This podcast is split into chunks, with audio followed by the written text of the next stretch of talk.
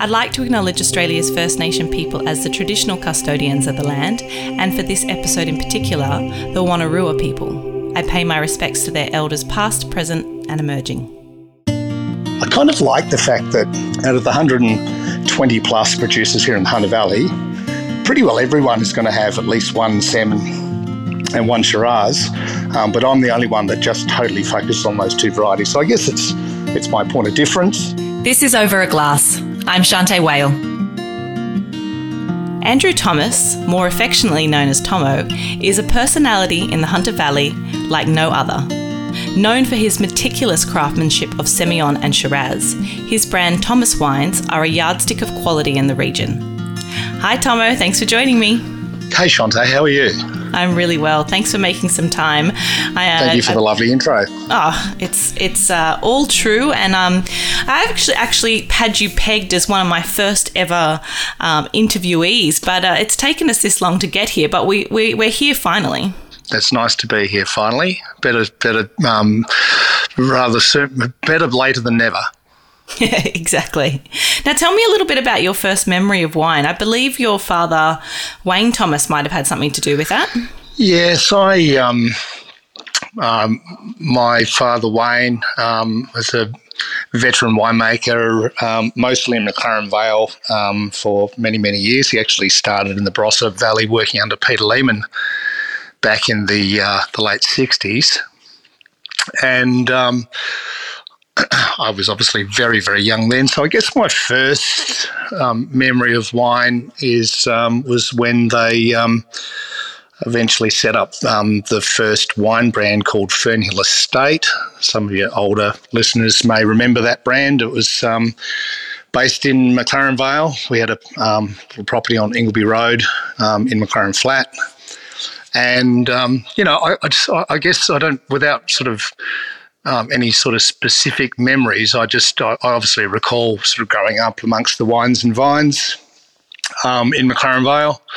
Um, actually, my, I, I guess my first memory was when he worked at um, Ingleby Wines, which was just across the road from Fennell, what eventually became Fennell Estate, and that was, um, he was working under the legendary Jim Ingleby um, back in those days. So, um, yeah, I remember... Um, Yeah, it was quite, it was a very old historic winery, and um, there were rows and rows and rows of uh, the the large rectangular open um, wax-lined fermenters, and and I remember each year all the um, the tracks used to go down between the rows of fermenters. With they'd because um, it was all thrown out, the skins were all thrown out over the top of these fermenters into open basket presses, and then the basket presses wheeled on these like little carriageways. Um, back to the sort of central location where the where the um, hydraulic water um, hydraulic operated ram came down and pressed them out, and then they get carried out outside, and the and the uh, the, the cages get lifted off, and all the dead you know the pressed skins forked out onto a pile. Um, and I do I, I kind of recall maybe I was over there one day. I must have been six or seven years old, and um, Dad got me on the job with a knife. Um, you know, poking all the, the skins that were caught between the slats in the uh, in the basket press out, and I'm pretty sure I got twenty cents for my work that day. So yeah, happy memories. And then obviously when they set up Fennell Estate just across the road, um, you know, when you're when you're in the wine industry, and particularly I guess when um, your work is is is on the same property as where you live, you can't really you can't really escape it. It's just part of your life. Um, I don't think I really thought too much about the winery back in those days. It was just part of the, sort of the kids, you know, everyday life. Mum and Dad would be up at the winery either working or looking after cellar door, and, and that's just the way it was. I always think about that because I think when you are so young and you don't really appreciate, you know, the joys of wine, is it just that, you know, they're just kind of farmers and then they just work a lot? Was that your impression of what they did? Pretty much, yeah. You know, that's um, particularly, um, you know, back in those days, um, there was probably, I'm taking a guess here, and we're talking sort of early, mid-seventies, there was probably twenty brands in, in the whole of McLaren Vale. So the industry was much smaller than it is today. Um, but regardless of whether it's, you know, fifty, sixty years ago or, um, or, or today, when you're when you're operating a small business, when the wine industry, um, you know, you tend to be jack of all trades, you do everything, and you work your butt off to try and make a living. And um, so mum and dad were, were always working, but, you know, the house was sort of just down behind the winery, so they weren't too far away, and we'd, you know, pop up to the winery if we needed something, and um, it's just, it's just the way life was. It was good. You know, living in the country certainly has its uh, its benefits. Um, so, yeah, it was, you know, happy upbringing. Well, lots of fresh air, which is always really nice.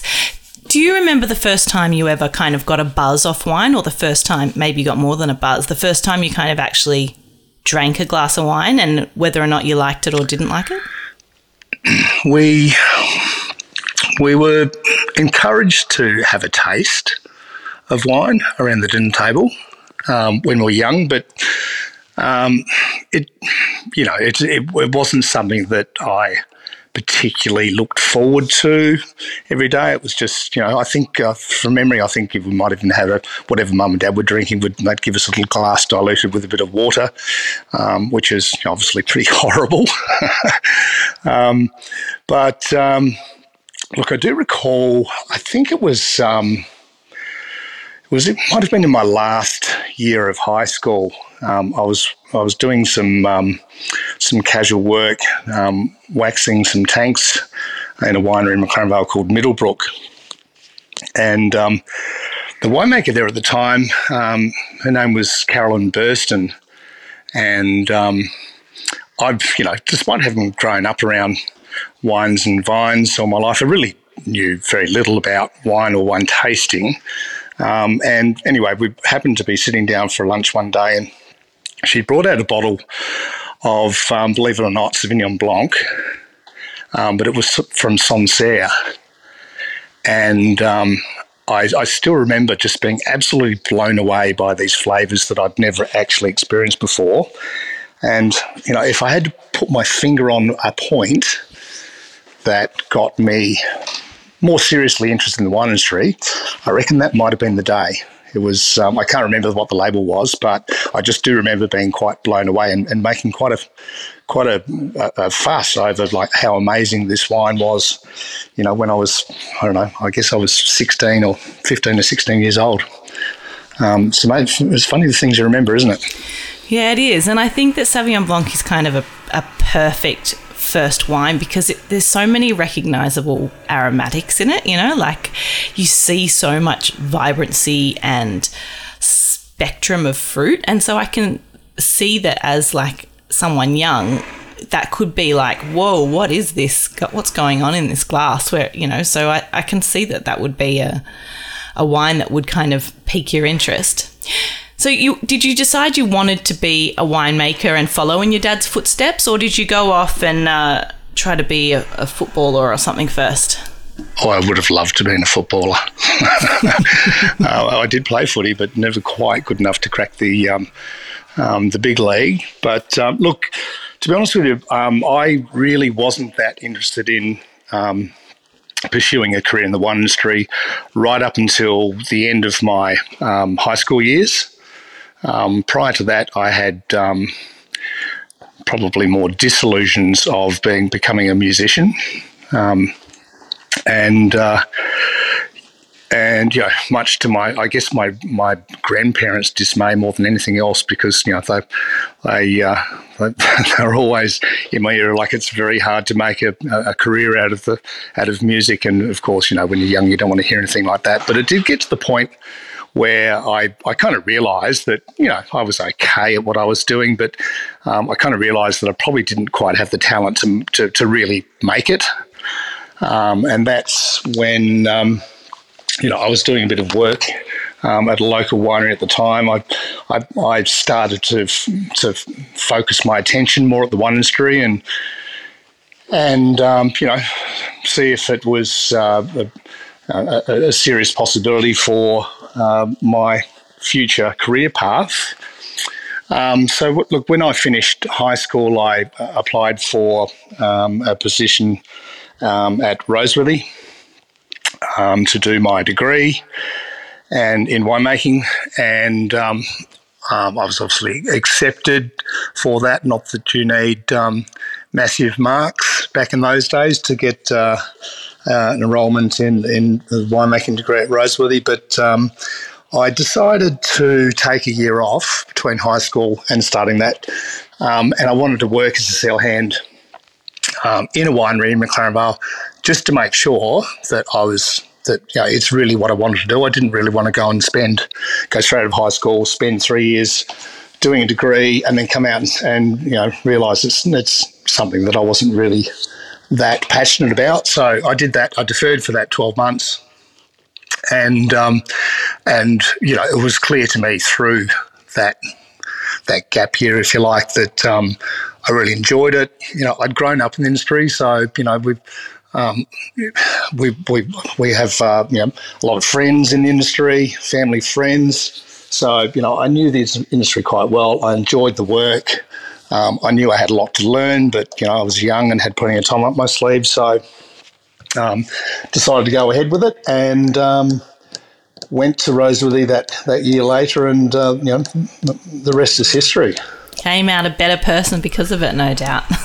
Yeah, look, I think that, um, look, and I guess the other thing too is um, having, I guess, grown up in the industry um, to an extent, but also having that year of actual practical application in the winery, it, I think, you know, looking back now, it it probably gave me a little bit of an advantage um, over those that had just gone straight into that course uh, with no connection to the wine industry at all, because, you know, you, you have a, um, although there's you know, a, a lot of um, technical and scientific detail that they teach at Roseworthy, but at least if you've actually had the practical application uh, in a winery, you kind of understand what you're learning is understanding why you're doing what you're doing. Um, and that, that really sort of cemented the whole thing for me once you know once I started that learning process at Roseworthy and, and having that grown up in the industry and having that twelve months of work prior to going into it, it um, it, uh, it really cemented for me for me that um, this is something that could be um, a lot of fun um, as a long-term career. Now, why did you end up feeling drawn to the Hunter? Because McLaren Vale is a beautiful place in the world, close to the coast. It's got a nude beach not far. I mean, why did you feel drawn to the Hunter? Um, look, the short answer is um, I was offered a job in the Hunter Valley.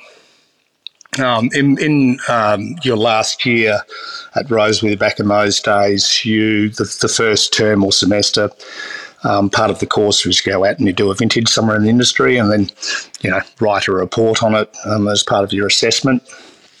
And um, I uh, I actually did I did two vintages that year um, as uh, as part of my course. So the first part was um, I went up and did a vintage with John Cassegrain up in Port Macquarie. This is nineteen eighty-six, and. Um, And then, um, yeah, with the time differences in vintage, I actually ended up going and um, doing another vintage back in the Barossa at um, Bazardo Wines, which, you know, that label doesn't exist anymore. But um, Doug Lehman, the late Doug Lehman, was at the helm back in those days. So two very different vintages, and they were both fantastic. But, look, during my time at Cassegrain, Um, Cassie, John Cassegrain was uh, an ex-Tyrrells winemaker, and this was nineteen eighty-six.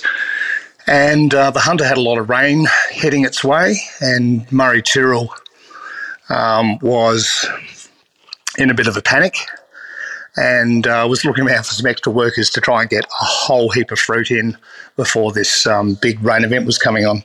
So he rang um, Cassie to ask if he had any spare hands that he could send down for a week or two, and Cassie mentioned that I was there, and and um, and so they sent me down. I worked my butt off for a couple of weeks. Um, I think if uh, if there's one thing that my my parents taught me more than anything other was um, was work ethic. You know, that's small business sort of stuff, I suppose. But yeah, I worked my butt off, and and you know, uh, later on that year.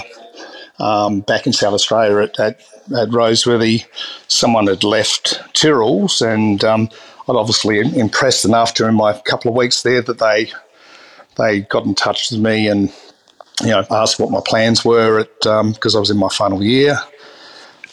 And um, then they, they offered me a job as a assistant winemaker. So I didn't really know much about the Hunter. Um, in fact, you know, being a uh, true blue South Australian, I I was um, I was born with this extra little piece of D N A in my in my uh, you know my personality that you you, you basically as a South Australian you're born with this um, this natural distaste and dislike of the Hunter Valley, even if, though you don't know much about it, because, you know, particularly growing, growing up in South Australia, you know, it's the home and the Barossa Valley, you know, home of these big, you know, full-bodied, dense wines, and and um, a lot of South Australians don't understand, uh, you know, the, the beauty and finesse of more sort of light and medium-bodied styles of Shiraz, myself included.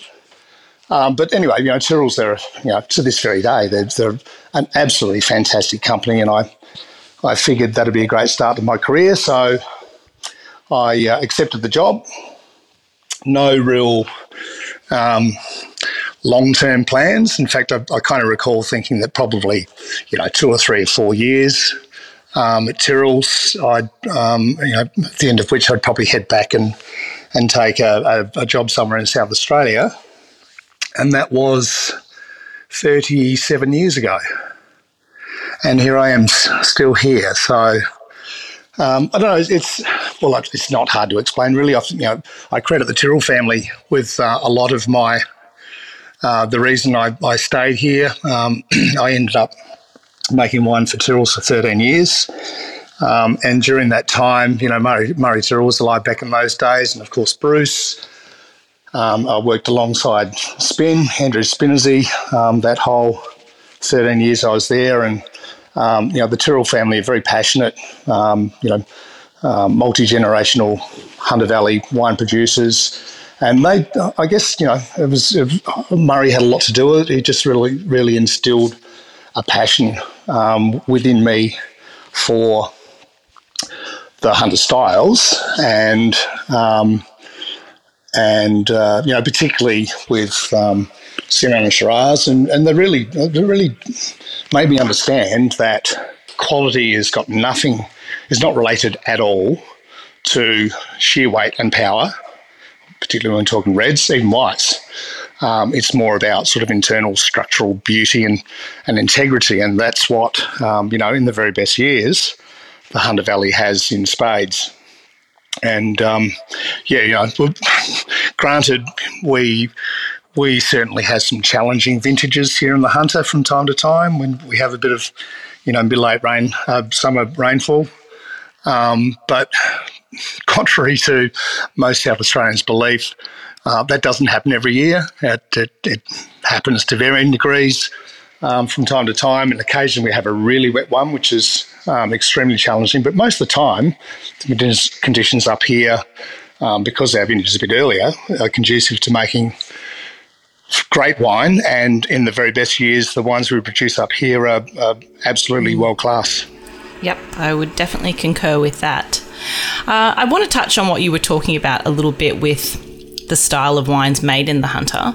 Um, you know, I think, like you said, depending on where you're from, whether you drink Hunter wines or not, um, it's hard to deny just the quality that comes from the region. But I want to talk about a little bit about Semillon and Shiraz and, and the beauty of those wines, because um, I think that if, say, if somebody's driving out to the Hunter and they've never been out there before, they're probably going up for some wonderful concert and they think, you know what, I'm going to just go and try the wines.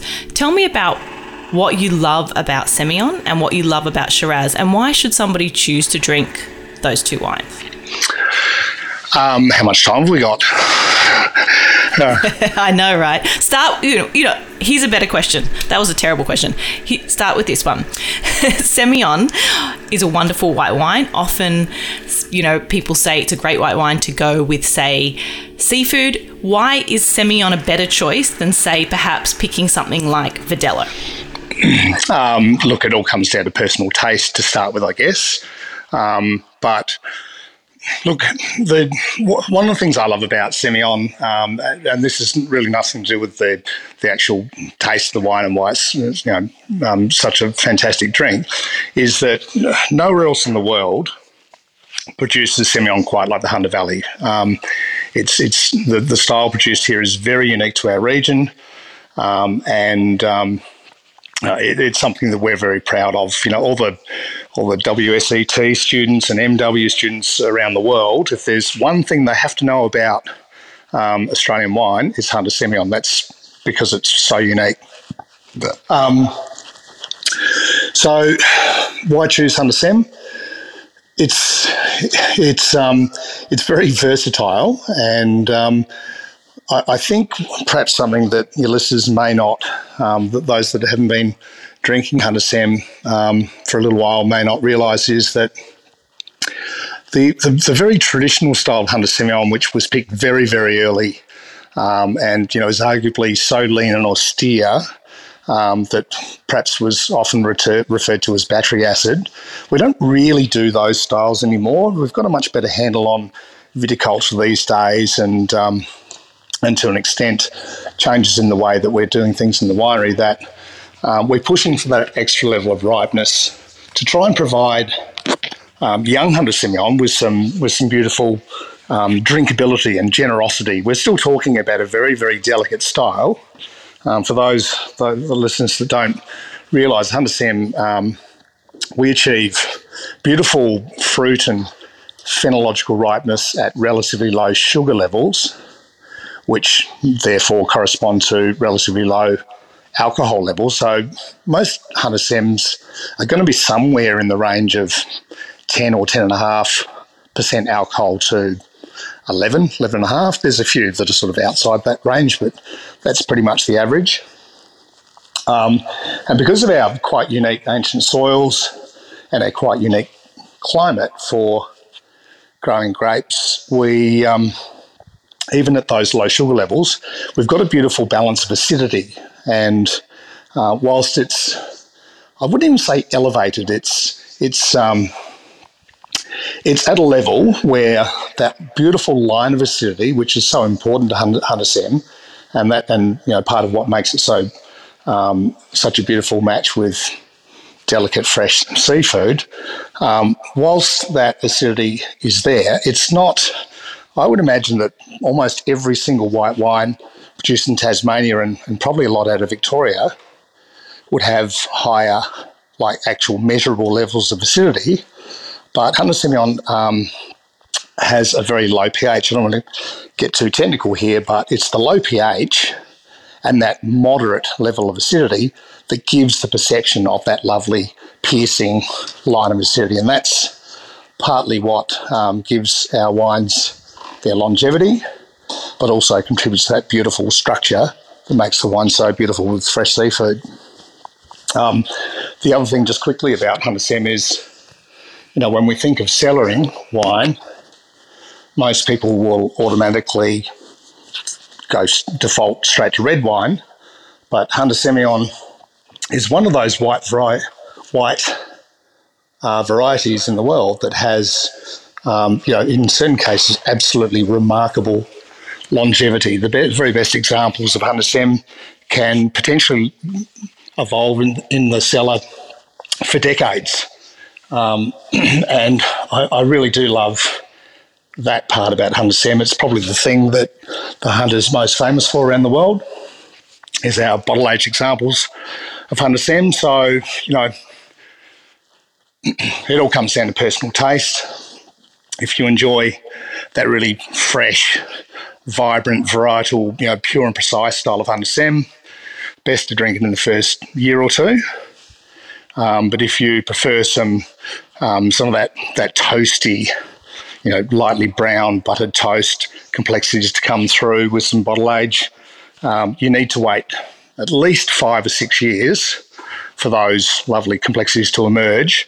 And as I say, the the best examples just continue to um, evolve um, over, you know, you know, the next five, ten, twenty plus years beyond.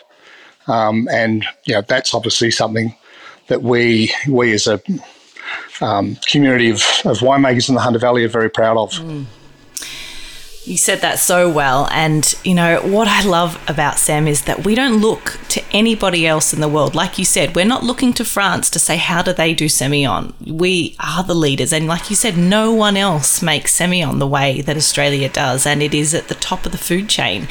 Um, the other thing I love is that there is so, whether you had drink those almost, you know, watery white, young, youthful Semillons or something that's beautifully aged, looking, you know, upwards of twenty years, there's always so much flavour in every sip. I, I find it really hard to deny for any other white wine in the world if there can be that much flavour in in those two spectrums of, you know, whether it be, you know, in its teenage years or if it's older or if it's bright and young, there is just so much going on in each glass. And I think for, for what we charge for it, you really can't get better value for money. I agree. I totally agree. And um, it, it's, it is quite paradoxical that such a, a fine, delicate, pure and precise style of wine can, even as a youngster, can have so much intensity and concentration. And um, again, I go back to um, that, you know, that that thing that um, quality is is is more about sort of internal structural complexity and beauty than than anything else. It's the way that all the components of the wine fit in with each other. And, you know, top end young Hunter Sem just has this energy. And that's probably the best way to describe it. You know, it's it, yes, it is a very delicate style of wine, but the best examples just have, have this sort of this um, this energy that's kind of hard to describe. Why you're getting so much intensity from such a delicate wine, but it, it is that energy and the way that all the compo- you know, the acidity and all the components of the wine work together to just make it an absolutely um, you know compelling style of white wine. Now, in nineteen ninety-seven, you established Thomas Wines.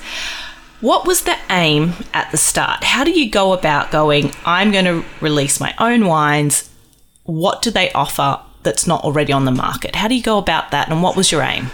Um, look, uh, at nine, uh, sorry, 19, yeah, nineteen ninety-seven, um, I was still at Tyrrells at that stage, and... Um, Over the last couple of years, I, I I kind of had the itch to to do something, you know, with my own label, um, and uh, I I actually caught uh, Murray and Bruce in in one of um, in the same office uh, one day, and you know I've been thinking about it a long time, and um, I knew I needed to run it by them, so I plucked up the courage to to go and have a chat with them. And look, I, I can't say they were thrilled with the idea, but they weren't going to say no. Um, the only stipulations were that I couldn't do it there at Tyrrells, had to be done, you know, off-site somewhere else, and don't forget your day job, which is all very fair enough. So the first three vintages, ninety-seven, eight, nine, that's right, um, I made in one of my mates' wineries, um, our Sutherland at Capercaillie. It was very helpful um, to me early in my career. But to answer your question, um, by that stage, you know, when I think of the Hunter, um, you know, we grow all the varieties up here, like every region of the world, uh, in Australia, you know, everything grown. But I guess our main varieties, you know, in my opinion, it's pretty widely regarded that Semillon and Shiraz are the um, um, the signature varieties of our region. And um, I don't know, when I'm... Um, you know, the Tyrrells had obviously instilled a, um, a, a great passion for Hunter wine, but particularly these two varieties in me.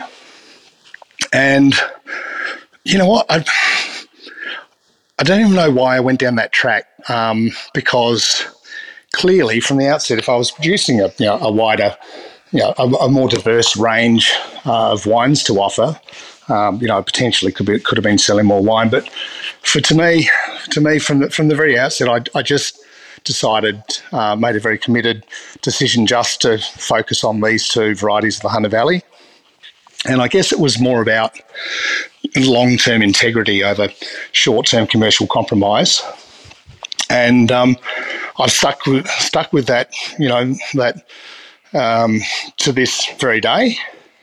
And um, you know, again, you know, if I had um, a Verdelho and some, you know, some alternative red varieties and other bits and pieces in my range, you know, I'm sure I could possibly sell a bit more wine. But I kind of like the fact that out of the one hundred twenty plus producers here in the Hunter Valley, pretty well everyone is going to have at least one Sem and one Shiraz, um, but I'm the only one that just totally focuses on those two varieties. So I guess it's it's my point of difference. Um, clearly, um, if you're going to go down that path, um, you need to be producing wines that are sort of, you know, amongst the, the top of what's coming out of the region. And regardless of how good a winemaker you are, that all comes down to um, having access to the best quality grapes. So that was that was probably the most important thing Um, that I focused on, um, well, not just in those early days, to this very day, is finding the, the, the vineyards that can provide me with the fruit to produce top-end top end examples of Hunter Valley Sem and Shiraz. Yeah, I love that, that you only offer those two varieties. I imagine if you had, you know, an accountant or a marketing person, they would definitely be encouraging you to make a rosé or something else. But I like that you've stuck to your guns. Tell me about working with... I do have an accountant and a marketing person. Than me. Uh, and that's why you haven't been cajoled into, into producing. Yeah, look, my Cellador, like my partner Kim and those guys in Cellador every year are like, come on, let's have a rosé. And I'm just like, the more they ask, the more I refuse. I just didn't don't want to jump on that bandwagon. Yeah. And look, to me, you know, there's, it's. I guess I, I like the analogy with what I do, it's it's kind of that um, Burgundian approach. So, you know, when people taste through our range, you know, when you go to Burgundy, you know, more, pretty much you get Chardonnay, yeah, and you know, they grow Chardonnay and they grow Pinot Noir. Uh, and then most of the producers, whichever variety of, or or maybe both they focus on, there's the different tiers of quality. So they've, you know, they've got their... Um, the vineyards that are surround the, the the village wines, you know, the vineyards on the flats there surround the villages. They're, they're, I guess, for want of a better word, entry-level wines. And then, you know, as you go up the hill, top and bottom, you've got um, your Premier Cru, and then you've got those little strips of, of Grand Cru examples of just those two varieties. And, uh, you know, my range is structured similarly. You know, I've got um, basically just focusing on Semillon and Shiraz, but I've got different um, qualities at um, different price points. And I kind of like that, not that I'm calling myself a Burgundian producer, but I, I just love that approach um, that Burg- Burgundy applies. And it's really quite simple at the end of the day, isn't it? Yeah, it is. I mean, you, you want to reflect, you know, what what you're working with. And to that point, um, I want to talk a little bit about your Braemore, Braemore uh, vineyard and also... Um, the Shiraz offerings as well. I probably would say, you know, I could pick a Braemore Semillon out of a bracket of Semillons, and I could probably pick a Sweetwater Shiraz over the Kiss Shiraz in a lineup as well. Um, tell me about the importance of site selection in your wines. Um, yeah, look, very important um, for anyone making wine anywhere, really, um, but certainly... when you've got a business, a wine business that's focused just on um, two varieties within a region, um, stylistic diversity is really important. You know, if all the wines tasted the same, it would kind of defeat the purpose of the exercise. So um, absolutely um, of paramount importance, uh, and even more so over the years as my my range of, of um, single vineyard Sem and Shiraz has grown, um, that um, people can actually see and and easily identify, you know, the subtle nuances that each of these individual sites provide to the wines. Um, so, look, a, a bit of a generalisation, I guess, um, but generally speaking, in the Hunter, the um, the whites, particularly Sem, are generally grown on the, the lower-lying sandy loam alluvial flats. Uh, and the reds on the on the darker, heavier soils. And um, I think it's fair to say that most of the, the classic Hunter Sems, you know, the ones that you and, and most people will know of, um, are generally grown on those lighter soils, um, as is Braemore. Um, Braemore is um, a vineyard that's very close to my heart. Obviously, it was planted in um, nineteen sixty-nine, so it's, you know, a bit over fifty years old now. And it sits um, pretty much right in the middle of a, it's like a two, two and a half kilometre strip of, um, it's it's an ancient watercourse that's been silted up um, with this really silty sandalone alluvial soil over, you know, the last ten million years or so. Uh, that whole strip um, is pretty well planted all out to white, and very much the majority of the plantings are Semillon. Um, Tyrrells have got quite a bit of land along that strip as well. Um, they've got a bit of Chardonnay there, but obviously um, H V D Semillon, that's, that's one block over from Braemore. And, you know, I kind of like to think of it as the uh, the Grand Cru strip of, of soil for Semillon in the Hunter Valley. Others may disagree, but um, it certainly produces some fantastic Sems each year. And, look, I'm, I'm glad that you mentioned that you can um, more or less pick out Braemore um, in a in a lineup of blind lineup of young Hunter Sems, because um, and it's true of that whole strip. I think Tyrrell's H V D has got similar attributes, that it's a beautiful each way bet. So um, as a young wine, um, Sems from that strip have this extra level of generosity, still within that very, you know, pure and precise, delicate frame, but they've just got that extra level of intensity and concentration. Uh, in, and generosity, which um, uh, you know, I think that makes is a real positive, particularly for those um, that like to drink Hunter Semillon um, in its youth. Um, but at the same time, it has that internal structural complexity and, and beauty to provide some some you know, some great longevity. So I put away a few hundred cases of Braemore each year. Cellar it myself, so that those that don't have their own cellars don't miss out on the opportunity to see this um, this marvellous and amazing transformation that happens. Um, and so we are re-released with six years bottle age, and from that point, it's up to the people that um, are buying that bottle aged Braemore to decide for themselves whether they take it home and drink it that night because it's bloody delicious, or whether they put it down and continue cellaring themselves um, for the next, whatever, you know, decade or so. To my mind, Braemore really hits its straps at about ten years and beyond. That's when, that's when it's really starting to show its true form. I love it. I love it too, and I think that they should do both. They should buy some for drinking now, and they should buy another case for for putting down in their cellar. The clever ones do, that's right, because obviously there's there's always going to be a premium attached to um, the stuff that we've had to put down ourselves. Um, so, yeah, the clever ones buy it at uh, the young one at today's prices and reap the benefits um, a few years down the track. Um, the reds, um, I um, I just love Hunter Shiraz, um, and I love, like, top-end Hunter Shiraz. Uh, we've got each year, and a you know, in a good year, most years, um, I'll release nine individual labels of Shiraz, and um,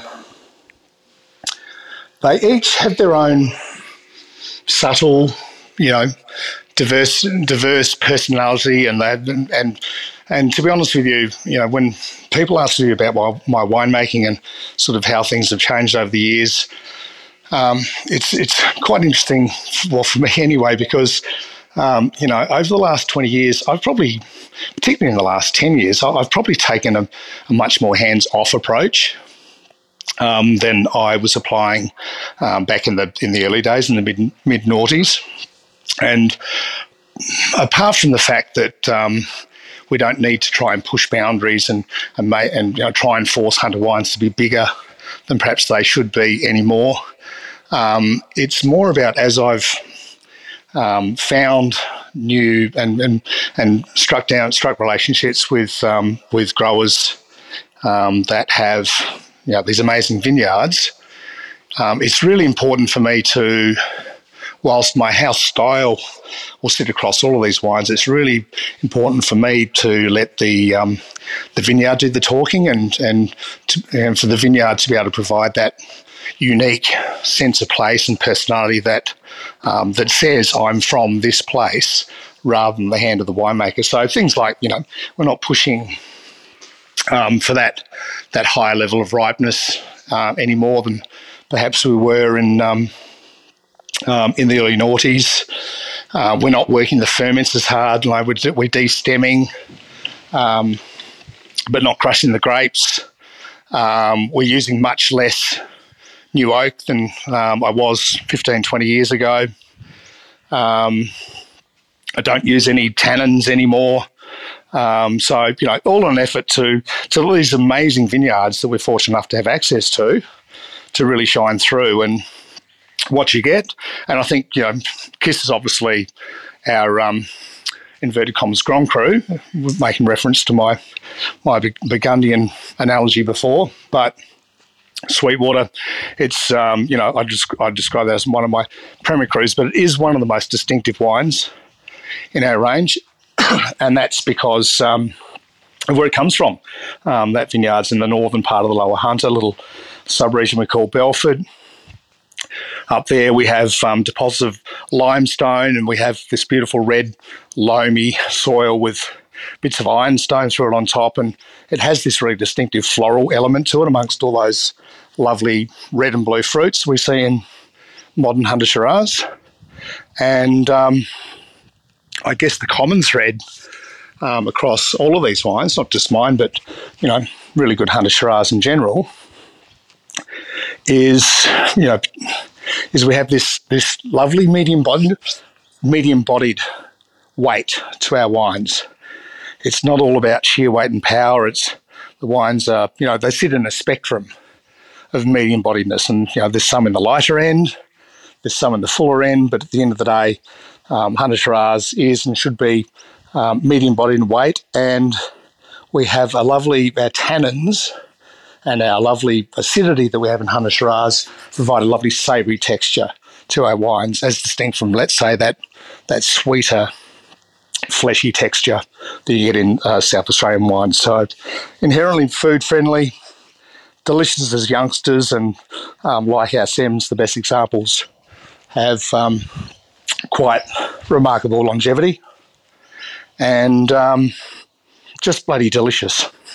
You got that right, and I'm such a sucker for that Sweetwater Shiraz. It's just so alluring. I can't, um, it's kind of like a, I don't know, when you get that pheromone of somebody you love, you know, you kind of, you're like, oh, you just, you just swoon for it. And that's how I feel about the Sweetwater Shiraz. You mentioned earlier, uh, Kim, so your wonderful partner is the wildly talented sommelier extraordinaire, Kim Bickley. What did her background in wine add to your brand? Um, she's got a um, terrific palate, um, of course. So, um, you know, it's it never it never hurts to have um, more and more people looking at wines. Um, and I've, look, I'm, she doesn't know this yet, but I'm about to give her uh, um, her latest job of writing some tasting notes for me on all our twenty-one red releases.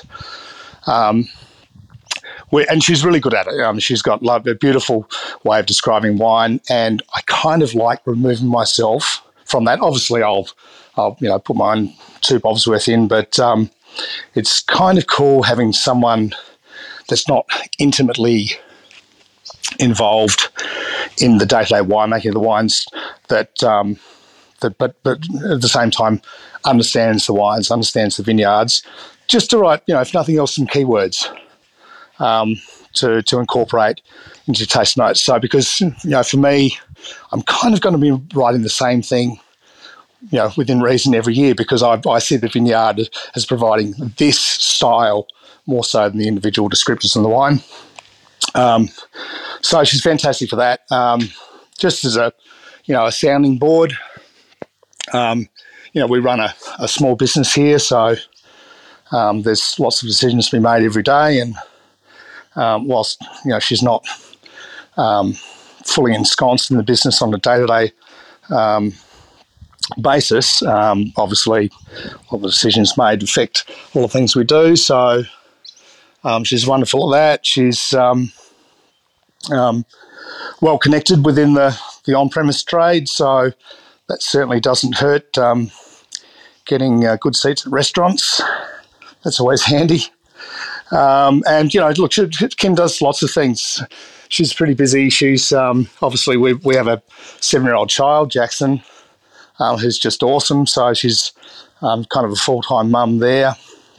Um, she she uh, is a, um, a, a guest palate on a couple of t- um, tasting panels um, that happen here in the Hunter Valley in Newcastle. So, um, you know, a bit like anyone in small business, there's never enough hours in the day, particularly when you've got a seven-year-old in the house.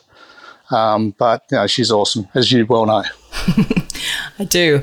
And I think we might have to pick that conversation up with Kim and uh, hear a little bit more about all the other things she do, she does. But lovely to hear um, from your perspective as well.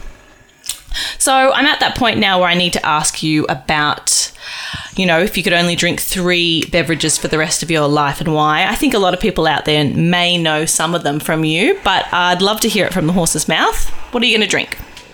I'm going to leave wine to, wine to the end, because uh, we all need wine to survive as well. So my first of three beverages that I couldn't do without is beer, because I love a cleansing ale at the end of the day. And uh, you're going to ask me which what kind of beer, aren't you? And you're going to hope I'm, I'm going to be um, quoting some fancy craft beer, but that's definitely not the case for me.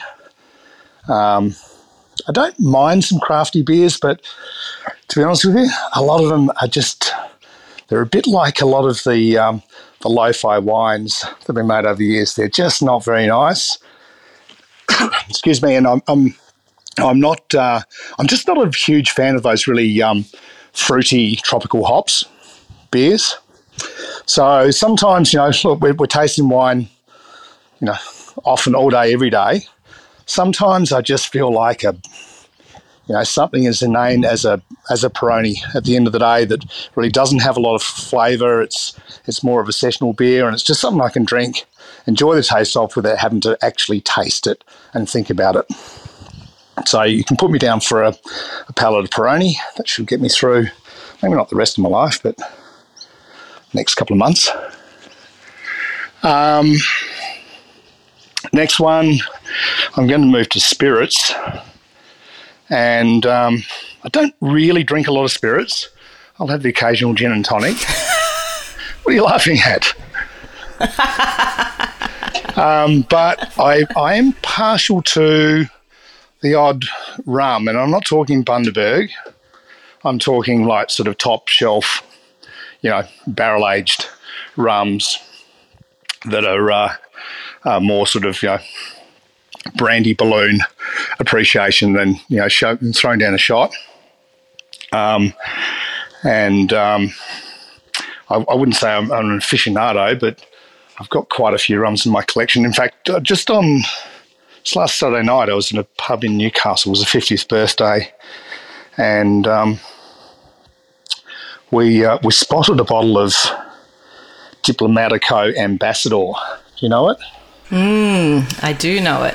It was pretty tasty. I've only had it like once, I think, though. It was pretty. I mean, look, it's, it's there are there are a lot of really, um, um, you know, fantastic smaller producer rum from all over the world. I'm pretty sure this is a fairly decent production, but it's, um, as I say, it's been uh, barrel matured for a very long time. It kind of sits alongside, I guess, that um, Zacapa X O. Um, so yeah, we had a uh, Mike Julius and I had a uh, a nip of that each. We just couldn't resist it. Fifty-eight dollars a nip, I think it was. It was pretty tasty.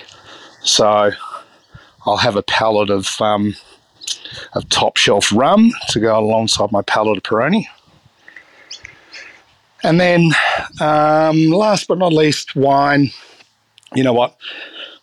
I'll. Um, I'll drink anything if it's good. I'm not interested in, in drinking wine for the sake of, you know, of drinking wine. I've, I've, um, I'll, uh, I'll, uh, you know, I, I want to enjoy good wine. Life's too short, you know, all of that sort of jazz to drink bad wine, the whole thing. But if you had to narrow me down, and it would get really boring just drinking one style or one region across the world. I'm not even going to pick the Hunter which is a bit too obvious. I'm going to, if I got to pick a region around the world um, as my, um, as my, I'm not going to say my deathbed because I probably should do something else, but something I just love drinking a lot of is uh, Chablis. And um, yeah, we um, we drink a fair bit of Chablis in this house, and I just love it. You know, it's it's it's whilst it's getting it's getting more expensive. Um, I think as you know, the price of Burgundy, Côte d'Or, Burgundy, it gets more and more expensive and out of the reach of a lot of the people. Um, and perhaps, you know, with the with climate change and Chablis warming up a little bit, a lot of people are turning to Chablis, which obviously increased demand, increases prices. So, but they're still, you know, they're still relatively inexpensive. Um, and I, I just love them. Um, it's it's one of those things I see, despite the fact that, you know, we've got a, a very distinct varietal difference here between Hunter Semillon and Chablis, which is obviously Chardonnay. Um, I, I just I see a stylistic um, similarity uh, between wines made from these two regions, and I think it's, you know, a lot of the Chablis wines are, are unwooded or lightly wooded, and the best examples from the best vintages have that lovely pure line of acidity, uh, but of course they're Chardonnay, so completely different, but um, just delicious, particularly particularly in summer. You know, just absolutely the best examples of. Absolutely fantastic. I love them. Mm. It actually doesn't surprise me that much that you said that, because a bit like Sam, you can really see, you know, all the distinct uh, vineyards in the wine. You have a nice spectrum of kind of looking at, you know, some of those Grand Cru and the power, more powerful wines, but then the really delicate mineral-driven stuff. So um, it doesn't surprise me. And I think um, three excellent drinks I now know. Uh, case of Peroni Red, a little bit of barrel-aged rum, and a Chablis, and you're a happy man. Give me a, um, a Ravenot Clos. I'll be... I'll be forever in your debt, Shantell. Doesn't ask for much. Thommo, it's been such a dream. Thank you for making the time to chat with me. It's been a long time coming, and uh, it's always such a pleasure to hear a little bit about what you're up to. It's my absolute pleasure. It's been it's been great talking with you. Thanks a lot. This is Over a Glass. I'm Shantell Wale. Stay tuned for more stories from the world of wine and drinks. Listen in every Thursday on your podcast app. Follow us on Instagram at Over a Glass Pod and contact us at overaglass at deepintheweeds dot com dot a u.